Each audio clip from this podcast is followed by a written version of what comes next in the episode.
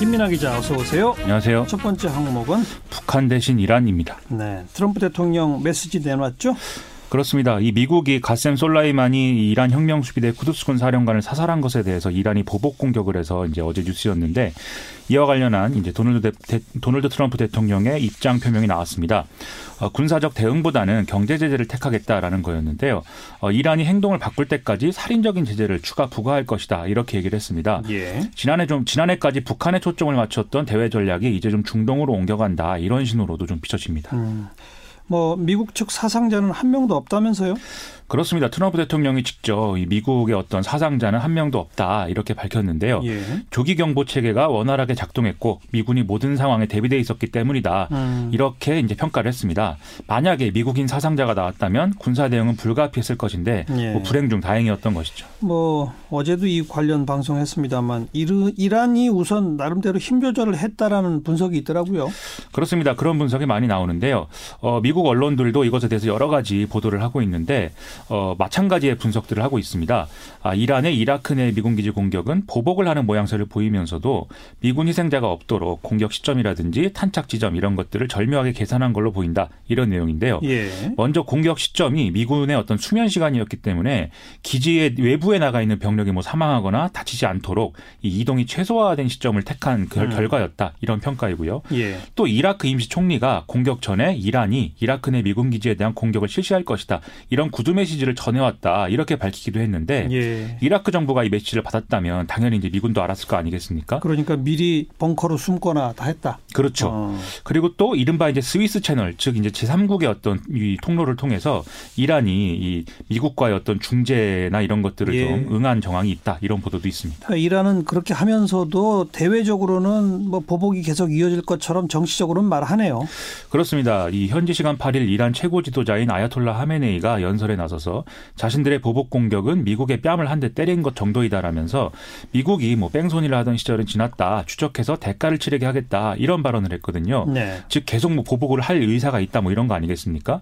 하지만 이런 발언은 이란의 어떤 국내 정치용에 해당하는 것이고 음. 오히려 이번 공격으로 이란 지도층도 얻은 게 있다 이런 분석들이 나오고 있습니다. 뭘 얻었다는 거예요? 이란 지도층이? 지금 이란 대통령은 뭐 온건파로 분류가 되고 있는데 오바마 정권 때 핵합의를 이룬 당사자 중 한 명인 것이죠. 예. 하지만 트럼프 행정부에 의해서 이 핵 합의는 깨진 것이고 이후에 또 이란은 경제 상황이 나아진 바도 없기 때문에 이란 내에서는 좀 온건파 지도부에 대한 반발이 거세지고 강경파들에게 힘이 쏠리는 이런 국면이었다는 것입니다. 음. 하지만 미국이 솔레이마니 사령관을 사살한 덕분에 이란이 현 지도부 중심으로 좀 반미 감정을 매개로 단결하는 이런 흐름들이 형성되고 있다는 것이고요. 예. 또 이제 트럼프 대통령이 이후 국면을 보복의 어떤 연속이 아니라 핵 문제로 가져가려는 의도도 내비 쳐서 좀 이후 국면에 또 새로운 주목이 되고 있습니다. 트럼프 대통령이 뭐라고 했기에요?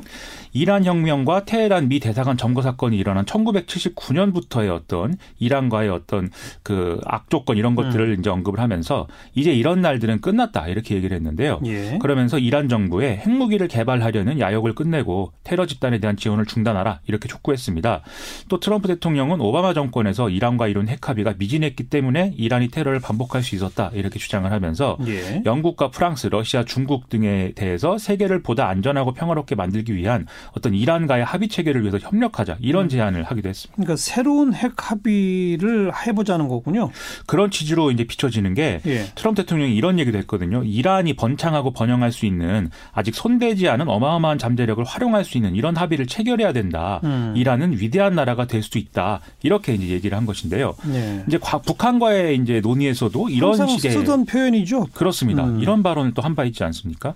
그리고 아울러 유엔 주재 미국 대사가 유엔 안보리에 이란과 전제 조건 없이 대화할 용의가 있다는 내용의 서한을 보냈다는 소식도 나오고 있어서 네. 좀 합의를 이 중심에 놓은 상황들이 이어질 것 같습니다. 그럼 군사적 충돌 위기 이런 상황은 이제 종결인가요?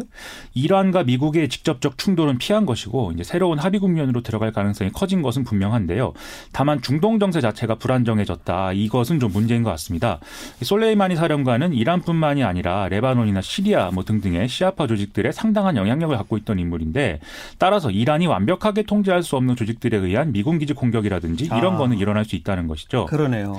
또 중동에서 실질적으로 미국의 대리인 역할을 하고 있는 이스라엘이라든지 뭐 사우디아라비아, 아랍에미리트 이런 국가들과 뭐 충돌이 일어나는 이런 시나리오도 배제할 수 없겠는데요. 예. 가장 우려스러운 것은 전반적으로 반미 분위기가 고조가 되면서 과거 이슬람 국가와 같은 이 순위파 극단주의 무장 단체가 다시 세력을 키울 수도 있다 음. 이런 우려가 제기되고 있다는 겁니다. 네. 아울러서 지금 가장 억울한 신세라고 볼 수 있는 이라크에 대해서도 우리가 한번 생각해 볼 필요가 있을 것 같습니다. 이라크가 왜 가장 억울한 신세죠? 최근 일어난 미국과 이란의 충돌 무대는 지금 다 이라크에서 벌어졌던 것이고 그렇죠. 또 이번 사태에 휘말려서 사망한 이라크 사람들도 있거든요. 예. 이라크 사람들 입장에서 보면 미국이나 또 자신들의 있는 미국 기지에 미사일을 발사한 이란이나 다 자기들 주권을 침해하고 있는 상황 아니겠습니까? 하긴 그러네요. 그렇죠. 하지만 이라크 정부는 여기에 대해서 제대로 대응을 못 하고 있고요. 맞아요. 미군 철수 결의안은 의회가 가결시켰지만 트럼프 대통령은 이란에 가한 것 정도로는 약과로 보일 만큼의 제재를 가할 것이다. 이런 협박을 했기 때문에 이게 실효성을 전혀 이제 갖지 않고 있는 상황입니다. 음. 그렇지 않아도 이라크 내에서 부패나 경제난 등을 이유로 지금 반정부 시위가 이어져 왔고 이 때문에 대통령과 총리가 사의를 밝혀서 지금 임시지도 체제일 정도로 좀 전국이 불안한데 예, 예. 여기다가 이번 사태로 친이란, 친미국 이런 식의 국민 여론 분열이 이루어졌다. 이런 평가도 지금 나오고 있거든요. 더군다나 이런 불안정한 상황은 미국의 어떤 이라크 전쟁을 직접적인 기원으로 한다는 점에서 우리가 한번 이 사건을 역사적 시각으로 바라볼 필요도 있는 것 같습니다. 네. 자, 시사위키 두 번째 항목은 풀려난 안태근 전 검사장입니다. 오늘 대법원에서 무죄 취지로 파기환송했다고요? 그렇습니다. 대법원은 오늘 서지현 검사를 성추행하고 인사상 불이익을 준 혐의로 기소된 안태근 전 법무부 검찰 전 검찰국장 재판에서 어, 징역 2년을 선고한 원심을 깨고 사건을 음. 무죄 취지로 서울중앙지법으로 돌려보냈습니다. 또 대법원은 안태근 전 검사장에 대한 보석을 직권으로 결정해서 오늘 석방을 했는데요.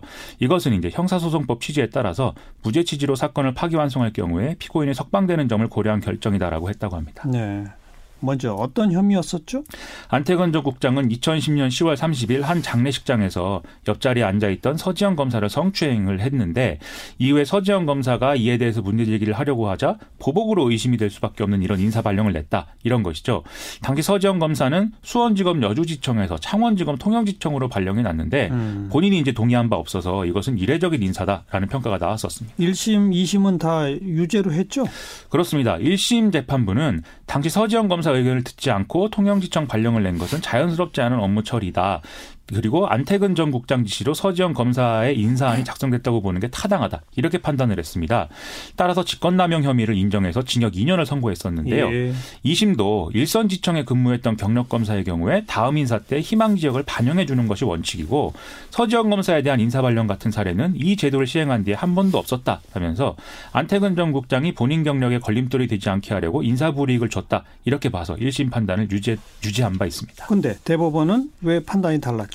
대법원은 당시 검찰국장의 인사 재량권을 앞서 재판부보다 넓게 이제 본 건데요. 지청에 근무했던 검사의 어떤 희망지를 다음 인사 때 반영하는 것은 뭐 여러 고려할 수 있는 인사 요소 중 하나에 불과하다 이런 것입니다. 따라서 안태근 전 국장이 법령상 의무 없는 일을 한 것으로는 볼 수 없고 그에 따라서 직권남용죄도 성립하지 않으므로 2심 재판을 다시 해야 한다는 취지입니다. 네. 서지현 검사가 입장을 밝혔다고요? 오늘 페이스북에 글을 올렸는데요. 대법원이 직권남용의 직권에 대한 재량을 넓혀서 남용을 매우 협소하게 판단한 것은 도저히 납득하기 어렵다 이렇게 썼습니다.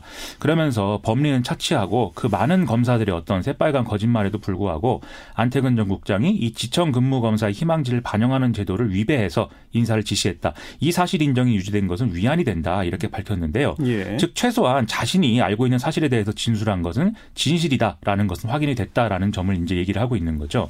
그러면서 희망을 마지막까지 놓지 않겠다 이렇게 좀 의지를 밝혔습니다. 네. 여기까지 수고하셨어요. 고맙습니다. 김민아 기자였어요.